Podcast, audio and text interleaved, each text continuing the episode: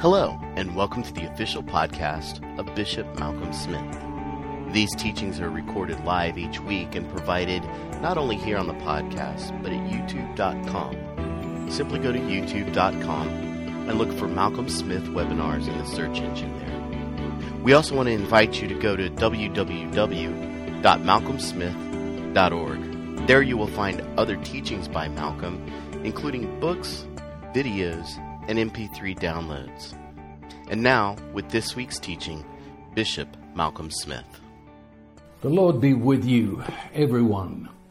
And I want to share with you a word that has, I would say, dominated my understanding of the scriptures and of this Christian life for these many decades and it's a word I have written in the book Lost Secret of the New Covenant, and um, so on. It, it's a word that I, I think it's vital that we fully understand it. We might even take more than one week on this. And that word is, uh, well, it's variously translated in different versions of the Bible. And so if you've got your very old King James, it will have mercy. But really, I, would like you to forget that. It's, it's not the right word. In your more modern, um, like the New American Standard, it's translated as loving kindness, which is a great word as long as you understand what it means, and um, so on. And so I want, just for a start, we, we could drop down all over the Old Testament and find this word. But this particular text has in it more than the word, which I want to emphasize at this time. So it's Psalm number 26, and in verse 3, he says, For thy loving kindness is before my eyes, and I have walked in thy truth. Thy loving kindness is before my eyes. Um, that is, is probably the highlight of the psalm. The psalm is the description that he gives of the world in which he lives. Uh, and, and, it's a world of wickedness. And he describes um, being in the midst of the lying, the greed, the cheating, and, and uh, the, the way in which the wicked cover it over and go on their way and he's there in the middle of it, and the pressure of that kind of a world is upon him.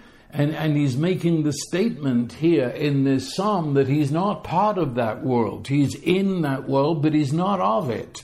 And the way he describes the, the kind of life he knows is with this word. And so he, he is saying, This is the world around me, but your loving kindness is before my eyes. I have walked in your truth. And so let's look at it. And uh, some of this you've heard me say before. I trust there will be others that will be new nuggets of truth to grab a hold of your heart. Loving kindness and the reason why we have such a problem translating this word into English is because there is really nothing in the Western world to describe what it is. Loving kindness arises from a covenant that has been made. Emphasize that. A covenant has been done, sealed, blood has been shed a covenant meal has been eaten together, and they are now described as covenant friends, those who have entered into covenant. So it's a covenant accomplished and done. And it results then in a bond of love. It, it, results in a union. In covenant, two parties have become functionally one. One does not become the other. The other does not become the other. They are their own persons, but functionally they are one. Their histories will merge and they will now face life together as one. Union, bond, binding together, all of those words. And how does that work out? Oh, the, the making of covenant is a grand and glorious matter, but how does it work out in practice? You see, the word covenant, and this I know we've talked about before, it, the word covenant, you see, we don't use it much today, and when we do, most of the time we misuse it. It, it means the total giving of oneself. It's a high form of love. It's not necessarily romantic love. It is that love that gives itself to and for another. It is that love that says, I will never leave you, I'll never forsake you, I am with you through hell and high water. Even when you make mistakes, I have thrown in my lot with you, and we are bound together in life. Covenant, as opposed to our Western word, contract, which is a self centered word that protects oneself against someone you don't trust. No, this, this covenant, union bond, it, it means that functionally there's no separation between the two parties. They are immersed in one another and each other's history, covenant. And I say again, then, how does this work out in practice? Now, in all of the Psalms, in fact, let, let's say throughout the scripture, that's not altogether true. There are instances of humans entering into this covenant, but generally speaking, all the references to covenant and to loving kindness in the scripture point us to the incredible heart of the gospel that God, Father and Son and Holy Spirit have entered into covenant with humans and, and so you have the expressions in Scripture that, that, oh God, you are my God. That, that is, I've laid hold upon God Himself and call Him my possession. It's almost beyond words to say or think that we have now entered into a covenant where God has made Himself available to us where the very life and love and light of God Himself now is flooding, pouring into our lives. And He says of us that you are my people. That is, this covenant works both ways. And he says, You are people of my possession. Remember last week, uh, you, you are my treasure. You are my special. You are my darling. All of those words would express you are my people. And so, if you've read through the Old Testament, you will remember that phrase, especially in the prophets. I will be their God. They shall be my people. A covenant. God is love. And therefore, covenant means his personal presence. His personal presence is given to us into every area, every facet of our lives, every little detail of life. I am with you, he says. I'll never leave you, never forsake you. God is love, which means he has bound himself in covenant and we look at how this works out in life, you see. Uh, and of course, once we've said this covenant love, um, please understand this. It has nothing to do with what we might call today falling in love. You know, you know what I mean? This uh, idea that I, I, sort of like you and, and you excite me and and so let, us live together until I find out I really don't like you, and then I'll leave you, walk out on you, and that's all okay. Uh, no, you see that that's something that's an invention really of the 21st century, 20th century started the whole thing. Um, no, when when God says love, it is this committed love, committed. It's a love of a person's will and choice it's not merely a, a feeling, a, a sheep eyed look at us. No, it is God's total being. It is His will that is given to us. Yet, and this, uh, please, you've got to get this strongly that though it be a will, a will, a choice, an intention, a purpose, all those words, God's love toward us, yet that love of will is passionate. And he speaks of that love in terms of delighting in, which is a word used in the scripture to describe how uh, a man looks at his beloved woman, how a woman gazes into the eyes of her beloved. And, and, and that word delight in is used of God. And he speaks over and over of us knowing him. And that's another word used of marriage. And, and so God's love for us, though it be rooted in will and choice, yet it is fiery hot with passion and delight and feeling with us. I suppose um, marriage today is the last vestiges of covenant. Um, that's assuming you, you are married in a liturgical setting. Um, there, there is, is, every part of the liturgical marriage service is based upon a covenant.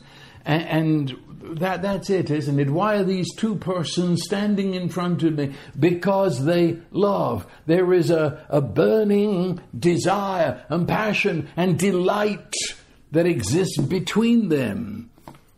Now I'm calling them beyond their feeling. I, I, am reaching into their will and I'm asking you, will you take this man? Will you take this woman?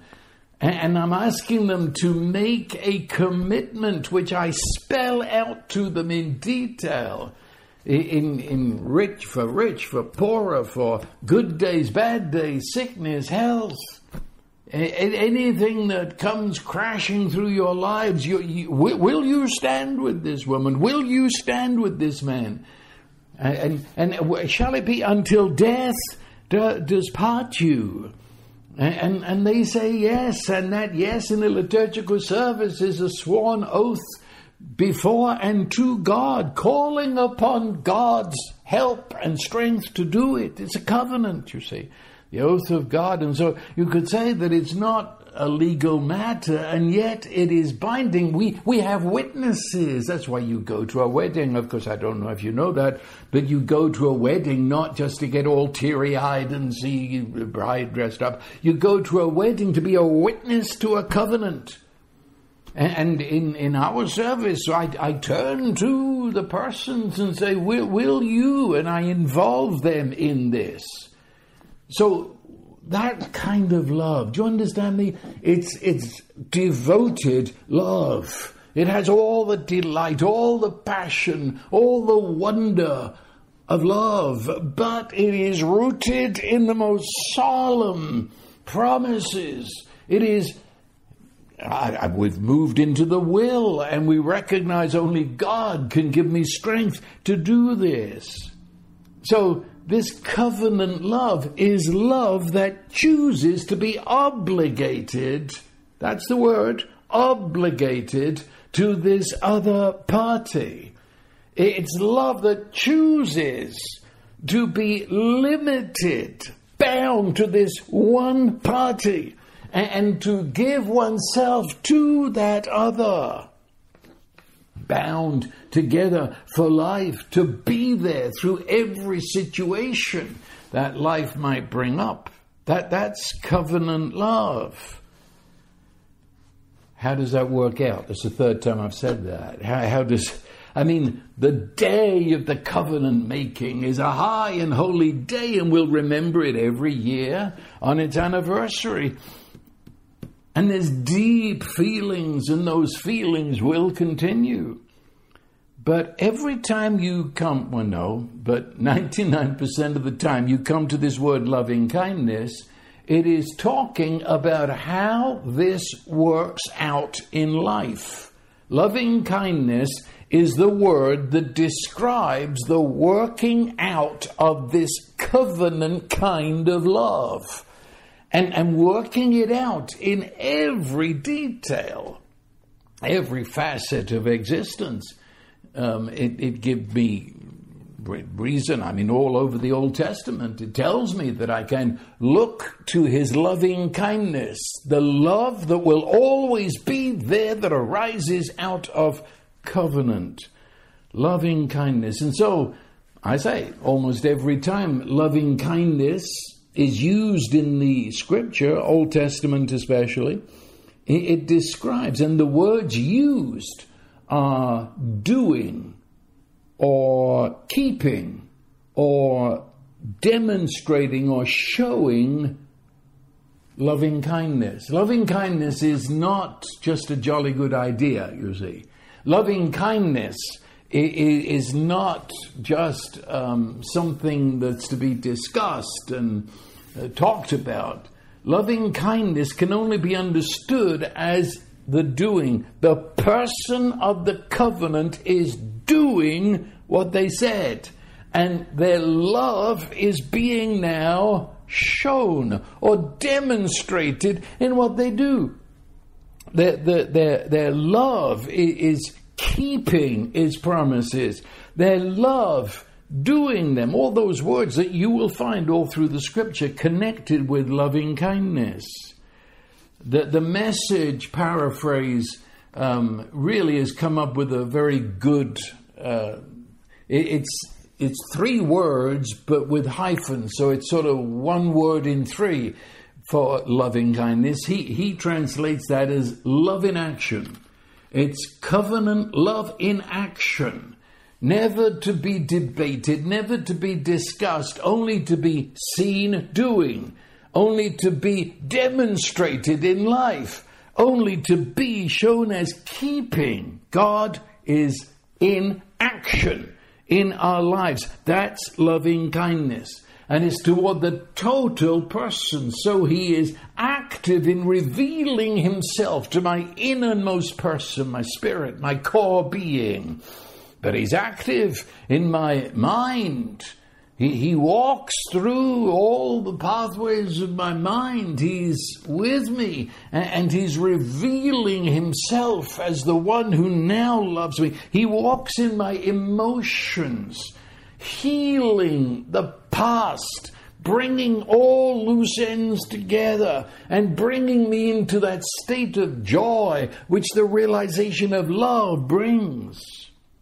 This is loving. It, it affects um, even the cells of our body because it affects our core being that reverberates out into the atomic structure of our organs and skin and every cell of our bodies. All of my human existence. I, I cannot go to work. I cannot sit at a desk or work in a factory without the realization that I am in, surrounded by the loving kindness of God that right now at this moment is all that I need. Hmm. So, loving kindness or covenant love in action, hyphen, hyphen, hyphen. Um, covenant love in action, I say again, it follows, it flows from the fact a covenant has been done. And, and so just the very fact of His love active in our lives today is the declaration that His love has accomplished His end. He has achieved union. He has done it. It's accomplished. It's finished. We don't have to go back there and hope everything's okay, you see. We don't have those stupid things where we get saved every week, whatever that means. It's no, we have come to rest. It is done. It is finished. Now we live in the loving kindness, which is the unwrapping of that love and that final act of God's love. And loving kindness always has in it uh, the what we have put out plainly in the wedding service when we say, "Until death do us part." it, it is always that loving kindness, it's assumed, it's part of covenant that it is faithful to death. That is, There's never going to be an event in life where loving kindness would sit down and say, Well, old chap, you know, this is push- pushing it too far. You're on your own now. No, whatever it is that takes place, whatever the happening, he is faithful to the very end. And of course, with uh, God's loving kindness to us, death is not the end. Death is just the hiccup on the road of life. And so loving kindness goes on into age upon age upon age. Loving kindness. So persistent. Loving kindness. God's immediate present love never quits. Cannot give up on us.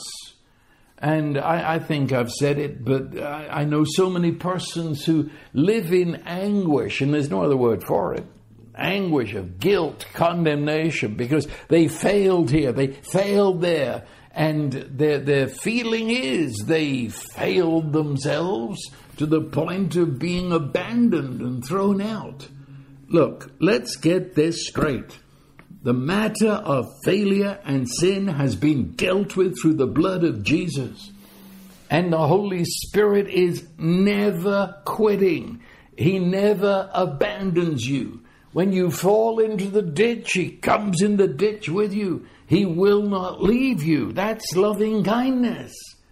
Take that out, and there's no loving kindness. Loving kindness is this stubbornness, this holy stubbornness, to the point where we can expect that. That, that there's no time in all of life when we wonder if he's quit no.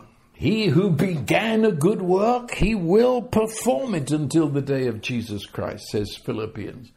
He never quits. And therefore, and sometimes this doesn't feel legal. It doesn't feel right. And that's because of our brainwash with religion and legalism of days past, that we can expect this. I, I, I, I, don't know how many pastors have, have, said to me, you can't say that. You can't, you can't expect God to love you when you've screwed up. Oh, yes, you can. The Bible's full of it, full of it. And I surely don't need to rehearse it before you. The, the fellow who wrote this psalm, if ever there was a man that publicly, royally screwed up, David did. But the Lord never left him. Never, never. Just picked up and continued. Love, weaving together his purpose.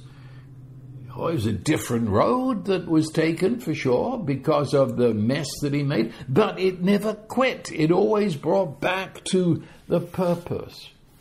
Um, Peter, do I have to remind you? The man who cursed, blasphemed, said he never knew Jesus. The first words Jesus said when he rose from the dead Go and tell my disciples, and tell Peter too. Because Jesus, knowing human persons, uh, Peter probably thinks he's no longer a disciple. No, said Jesus. Tell my disciples and, and include Peter in that. And, and, and just, just for the kicks of grace, I'm going to have him preach the first sermon on the day of Pentecost. He never quits it we, we can anticipate God's love. When everybody has rejected us, we can anticipate a demonstration of God's love.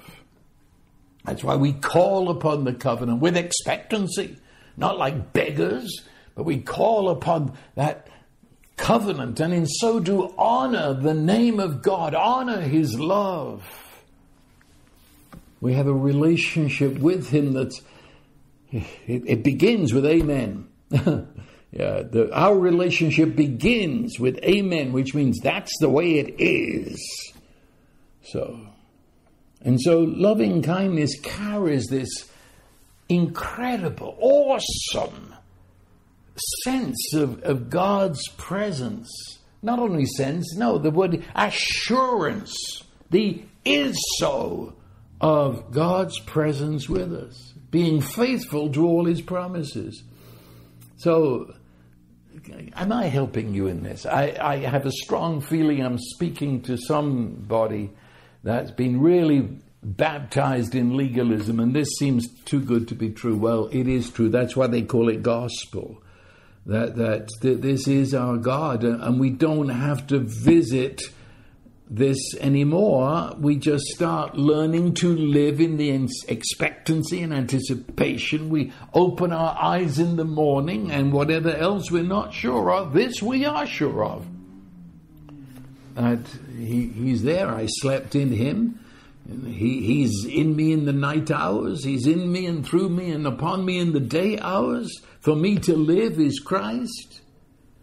And so all his promises that deal with every part of my being, which means he cares for me at the deepest level to the outermost uh, petty little needs of life. As Jesus said, we're not anxious, like we're not like the rest of this world that they call Gentiles, those who do not know the covenant.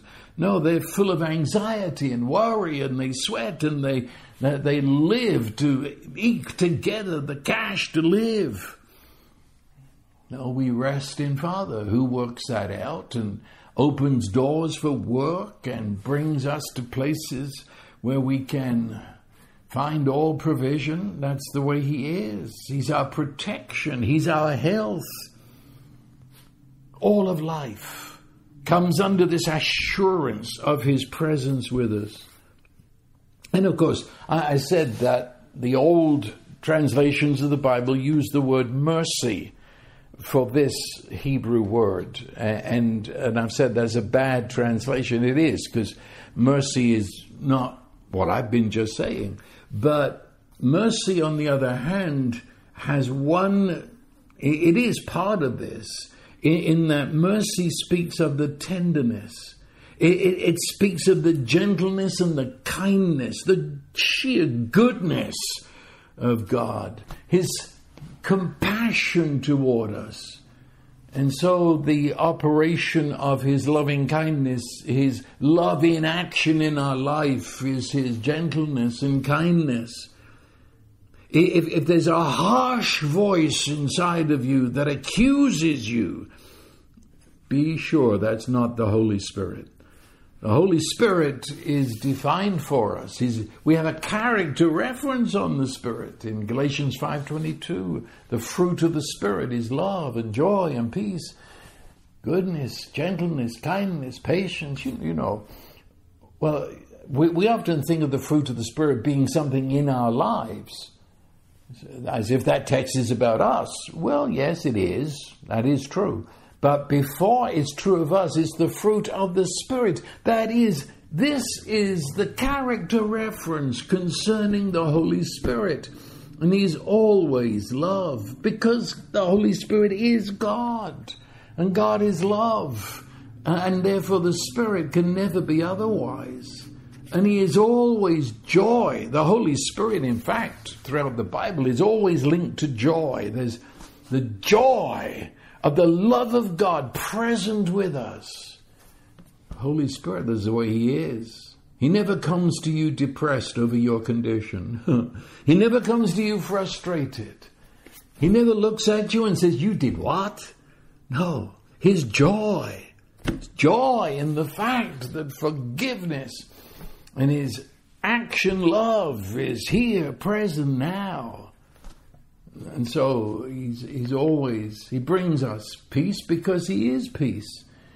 He, Holy Spirit, is gentle, he's kind. That's why I say there's never a, a, a harsh rebuke in his words. It always comes from Satan. He's the accuser. Holy Spirit isn't. He's life.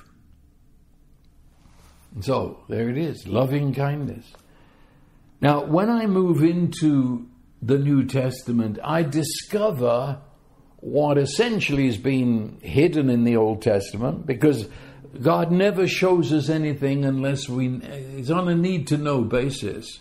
And until Jesus came, there was no need to expound on the Holy Trinity. But when Jesus came, he brings with him this entrance into the heart of God.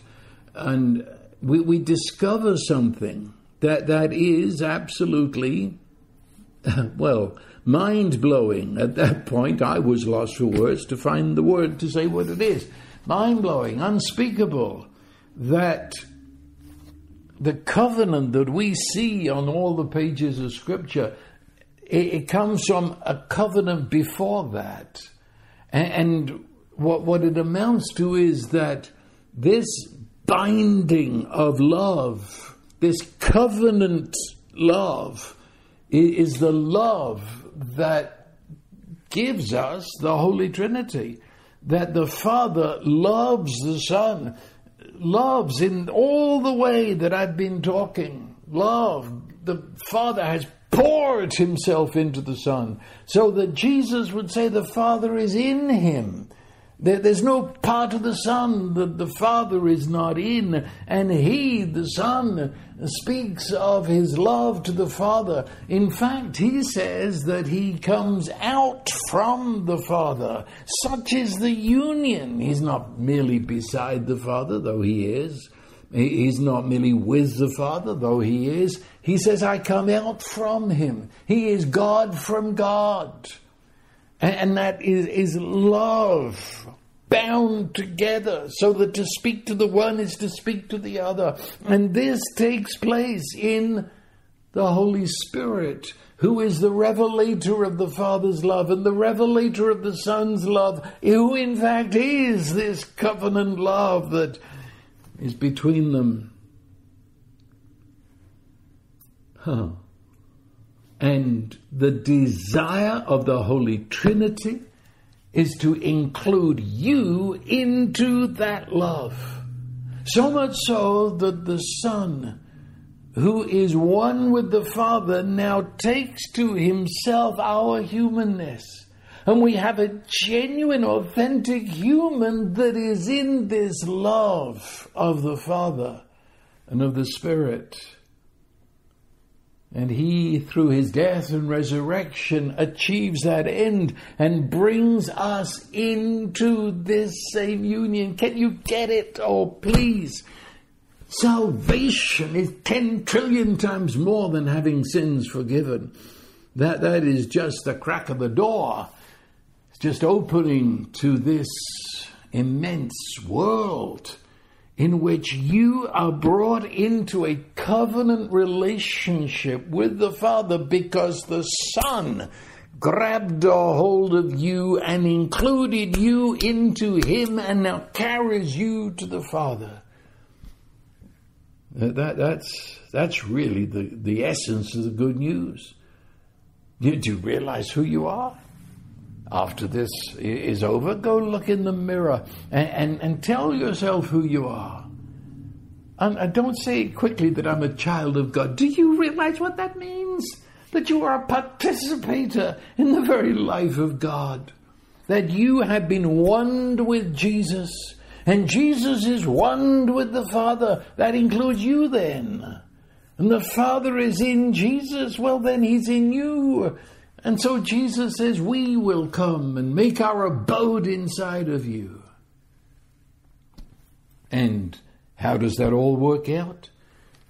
Jesus gave us the Holy Spirit, the same Holy Spirit that has been upon him in all of his earth walk, he now shares with us so that the Holy Spirit is the one who reveals to us the Father's love, reveals to us all that Jesus is and has done, and is in fact all that Jesus is.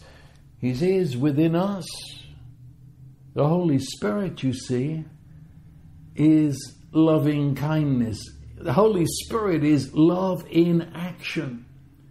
I think that's why a lot of um, a lot of religion is terrified of the Holy Spirit. Terrified. There's no other word for it. Um, that they, they, they will shut the door in your face. They will shut the pulpit from your words. They will flee from your presence if you start talking of a real Holy Spirit who is more real than I am, and yet he has taken up residence and calls my body his temple and calls me in Ephesians 2 the habitation of God through the Spirit. Lord, can we stop and think about these words for an hour or two? Uh, he is the love in action. Holy Spirit is now God's love at work in this century. God's love at work in this year, this month, this week, this day, this minute. And, and so in our lives right now. Holy Spirit is the fullness of God's love present with us. So it says, uh, He's poured out the love of God in our hearts through the Holy Spirit. He permeates our entire lives. John asks the question, or he kind of gives the answer the questions assumed. How, how do we know that we are inside the love of God and the love of God is inside of us? How do we know that? How do we know this love in action? And he answers the question by his Spirit, which he gave. The Spirit does that. And then in 1 Corinthians 2, Paul is saying, Apart from the Spirit, we know nothing. It's, it's the Holy Spirit who comes to us from the very heart of the Father, from the very heart of Jesus the Son. And He comes revealing to us everything that is ours, this love that is pouring into our lives. And remember that text that religion loves to quote at funerals and talk about heaven. He says, Eye has not seen, ear has not heard, it's never entered into the heart of man the things that God has prepared for those who love him. And they always stop there. The Bible doesn't, doesn't even. It goes straight on and says, But God has revealed this to us through the Holy Spirit. Did you get it? I mean, they told you, didn't they? That's all about heaven, isn't it? Eye has not seen, ear has not heard, never entered into the heart of man things God has prepared for those who love. That's heaven. What are you talking about? It says all of that. Yes, eye has never seen. My natural brain can't take it in. It's never before entered into my brain. But says it goes straight on. Read it, 1 Corinthians 2. It goes straight on and say, But God has revealed. We've seen it. We've received it through the Holy Spirit. We're living in a world that this world cannot even comprehend. The fullness of love comes to us through that act of covenant that was made between the Father and the Son before time that was actualized in the covenant blood of Jesus shed at the cross. And now the Holy Spirit, love in action in our lives, every part of us, in us. And the Holy Spirit is always is. Holy Spirit's never one of these days. Holy Spirit is never wasn't it wonderful when. Holy Spirit is always is. Always is.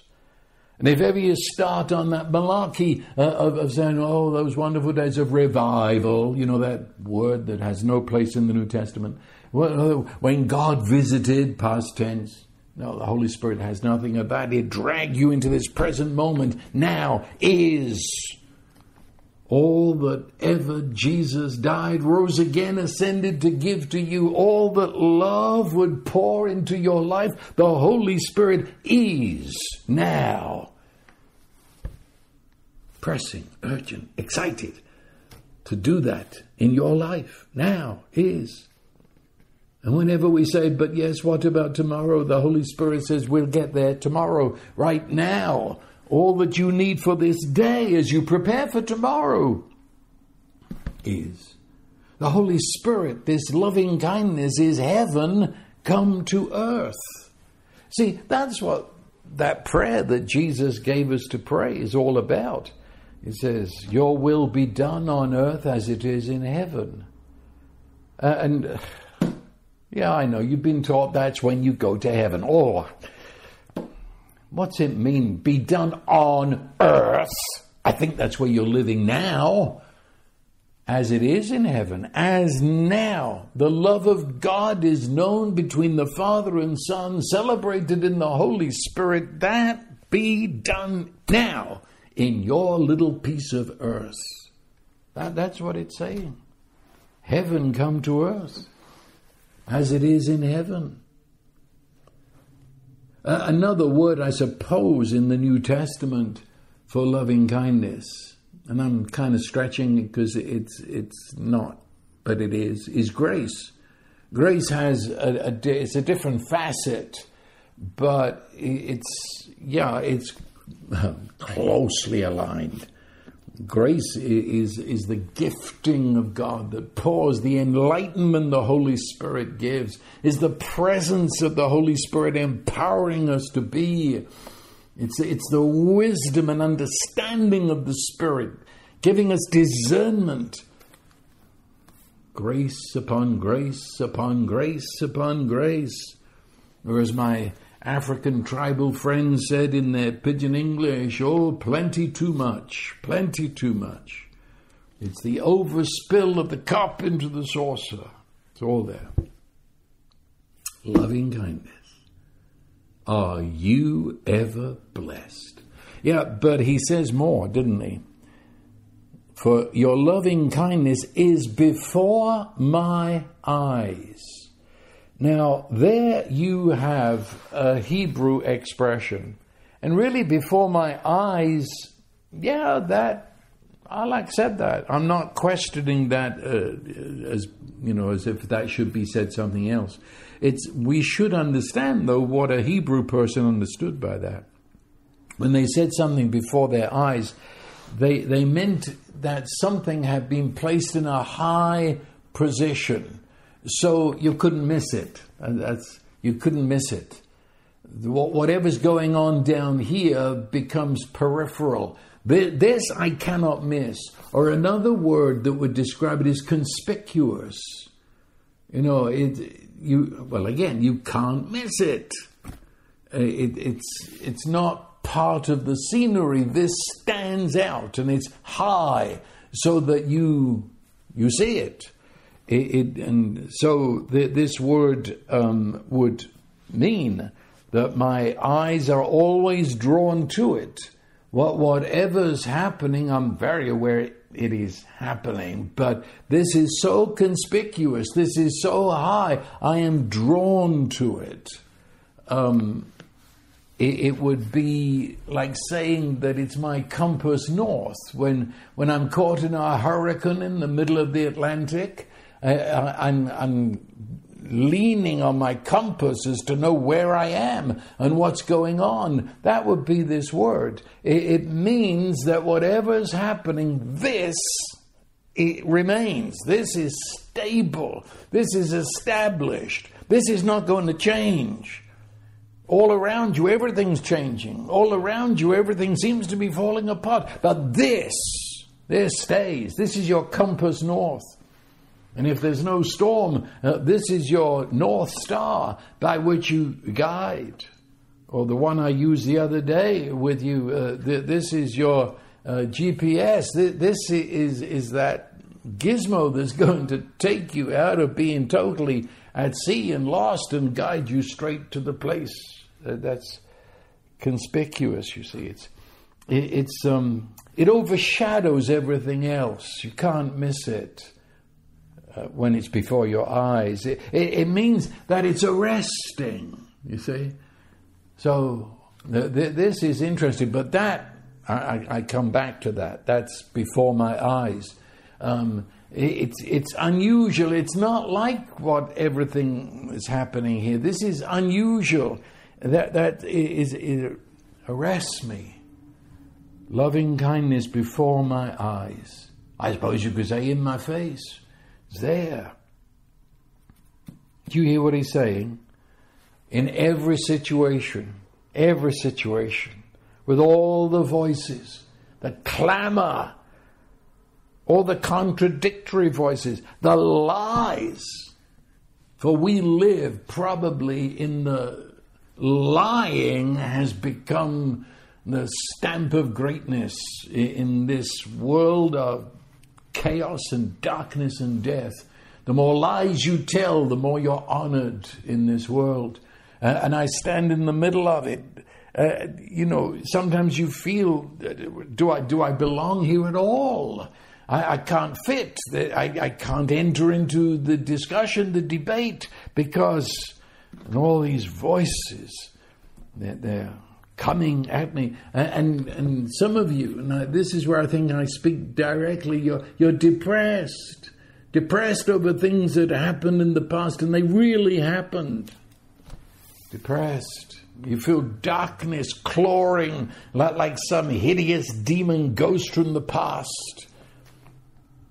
And, and tries to take over your mind take over your thoughts so they spiral down into hopelessness and despair, take over your emotions and plunge you down into the sewer. And that, of course, plunges your body along with it into sickness.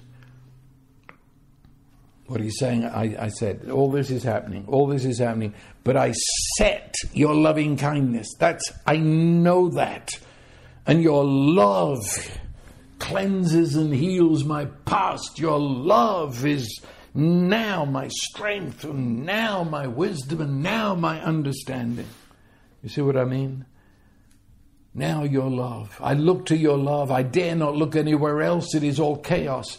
But I look to your love, for your love is your doing love, your love in action. I look to your love because you will show, you will demonstrate your covenant love. And, and notice the next verse that I'm not going to talk anymore about, eh, except to say, I have walked in your truth. Um, what this whole issue that we're talking about, this is ultimate truth. There are many things that are true, many things. Anything in the past, it's true. In the present, there's many things that are true.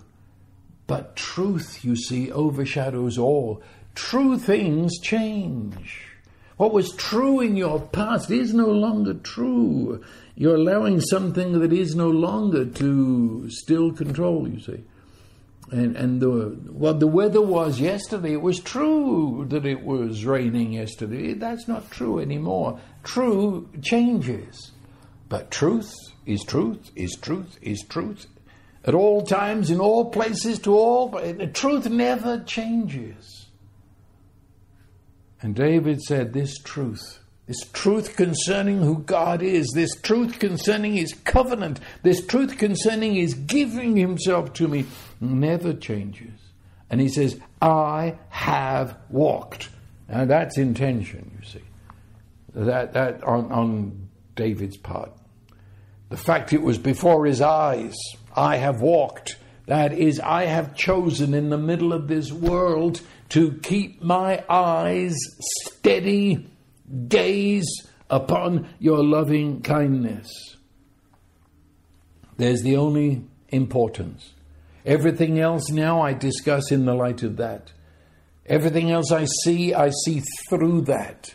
There is my lens by which I understand life. I see through his loving kindness to life and I get a, a better picture. For what is happening out here in life, that, that is only the report of my five senses. I am looking through his loving kindness, and I say what, what my five senses see is true, but he is the truth. And I choose, I choose to set set my eyes there. I walk deliberately in the truth. A deliberate act is, it just doesn't happen by default, you know, uh, as if I'm some uh, God's puppet that it's, he, he's just going to pull the strings and I will look at his loving kindness. No, this, this is faith. This is faith in action. This is seeing through the eyes of Jesus. For Jesus never took his eyes off the loving kindness of his Father. And now he's in us through the Holy Spirit, and we see life through the eyes of Jesus by we got it. That's that's my north star. That's that comes first before I discuss anything in life. That's that's my north star. Deliberate act. That being the case, then I I, I see the strategy of Satan, which is all through the New Testament. Read the letters of the New Testament, you'll see it quickly. It's there all the place. Satan's strategy is to blind you. Really, that's about all he's got. Uh, I mean, that's a big all, but that that's to to blind or to blur give you the wrong lens. You, you think about it. Paul prays for believers, and the Ephesian believers no less. He, he prayed for them, the eyes of your understanding being enlightened. And when the Lord sent the Apostle Paul, do you remember his mandate was, You go, Paul, and open their eyes. Because once our eyes are open, they'll be open to loving kindness before our eyes. You see, the loving kindness, the love of God towards you through the Holy Spirit at this moment is as limitless as it ever will be. Our trouble is we're either blind as bats or half blind, blurred vision, looking at life through the the glass of the five senses where everything is, is only half seen. Blind. So so you're, you're excited with what I'm saying, but then it's shelved as if I know about that. You, you would not believe uh, how many people over the decades, but how many people have said, Well, I know everything you say. And, and you, you live with them for a day or two, and you'll find out they haven't had a word of what I've said. It's amazing how the Holy Spirit opens our eyes and in opening our eyes, we, we see so clearly and realize how blind I've been, how my vision has been blurred. How could I have believed what I believed last week? So open our eyes, Holy Spirit. That's all I ask as I come to talk to you every week. Open our eyes, Holy Spirit, that we might see the hope to which we have been called, that we might see that we really are united with the same power that raised Jesus from the dead and seated him in heavenly places, and we're seated with him. That's where we live. And now to see life through the eyes of Jesus. Open our eyes, Holy Spirit. What you look at, I mean, look at, not glance, I mean, look at, you, you're drawn into it. And look long enough, and you become what you see. That's a fact. I don't have the time to go into that, but that's true. And so, as we look at his loving kindness, it begins to change our mind. It begins to cause us to look at all life differently without a big uh, hassle about it. We, we learn to do that. We learn to walk in that kind of peace. So you could say then with David in Psalm 23, and we, in, what, months ago, we, we talked a lot about this, where, where David said, Surely goodness and you see, in, we, we quote from the old King James, surely goodness and mercy. But the actual word there is this word surely goodness and loving kindness shall follow me all the days of my life. And that word surely would be better. I mean, surely is okay as long as you say it with surely. So it's, it's a good word if you know how to say it. Surely. Maybe a better word for today would be only.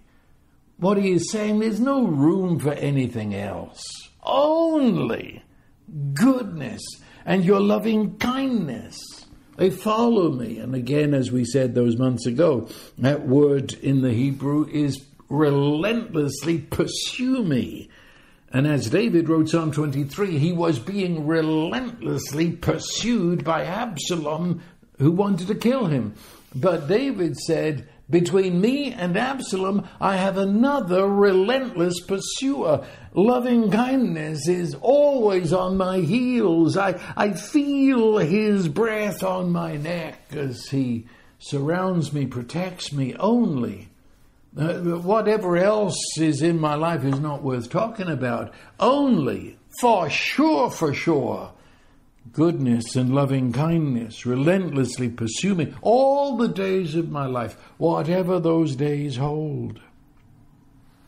So that's why in the Psalms again, usually in the context, you'll find this word loving kindness. The Lord is our refuge. The Lord is our fortress. Right? The Lord is our strong tower. He's dwelling in the shadow of the Almighty. Right? In the New Testament, it speaks about abiding in Christ, living inside of God. It's the same, same idea. We're, we're, we're embraced, we're bear hugged by the Holy Spirit, who is love in action, loving kindness. So, what can I say? In the middle of the chaos, in the middle of all that's happening to you, be still. Because what is happening to you right now, for, for real, the truth of what is happening to you, you can't hear it or see it because of the bedlam of noise in your head, uh, of every what if, what if, if only, if only, supposing, and all the rest of it. Be still. Be still. God commands that, so the Holy Spirit is your strength to do it. Be still. And many times when we be still, we feel we're letting ourselves down, uh, as if our worrying and anxiety is going to help anything. And if we stop, then something terrible is going to happen. That's the truth, isn't it? You feel you have to worry, or you're being unfaithful to yourself or to others. You should be worrying about them. Weird, aren't we? No, be still. And in being still, being still, realize everything I've said in the last few minutes. Realize that loving kindness is before your eyes. Realize, realize. Be still and realize the truth. And let loving kindness define you rather than your circumstances. And choose and you'll choose against feeling. That's why I said choose. I didn't say feel. Choose to anticipate His keeping, anticipate God's love in action. Expect it. And so honor the blood of Jesus and the faithfulness of your God that He, in this part of your life, He shall demonstrate His loving kindness. And this covers the most mundane situations. This event you're passing through is inside of His loving kindness. Well, I think that's enough for this week. And I do think we will probably pursue this word. It, it's the Old Testament is so full of it, you can't really talk about it for one hour. So um, we'll be back to talk about this. And until then, this incoming week is your homework, where you shall begin to learn how to see the loving kindness of God in every detail of life. And before we close, do not forget I know I'm hassling you, but um, time is rapidly now we're getting, I mean, within seeing distance of when the registration closes for the retreat. So call our office, go to our webpage, and um, make sure you're there. It's going to be some retreat. Uh, and all the other people there are of your same mind and can, well, I've said it all before. Just make sure you join us for that retreat. And thank you, those of you that have sent special gifts whereby we've made this uh, broadcast possible. Thank you. And many tens of thousands throughout the world, thank you, because that's how they listen to this. And now the blessing of God, who is Almighty, covenant love, the Father, the Son, and the Holy Spirit, bless you with eyes wide open to his loving kindness.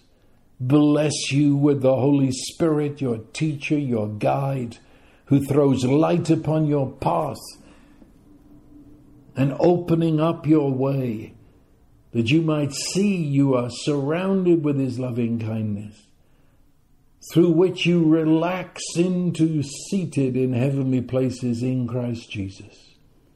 So I bless you this week that every incoming day shall be a day of yet further enlightenment and proving and demonstrating his loving kindness in your life.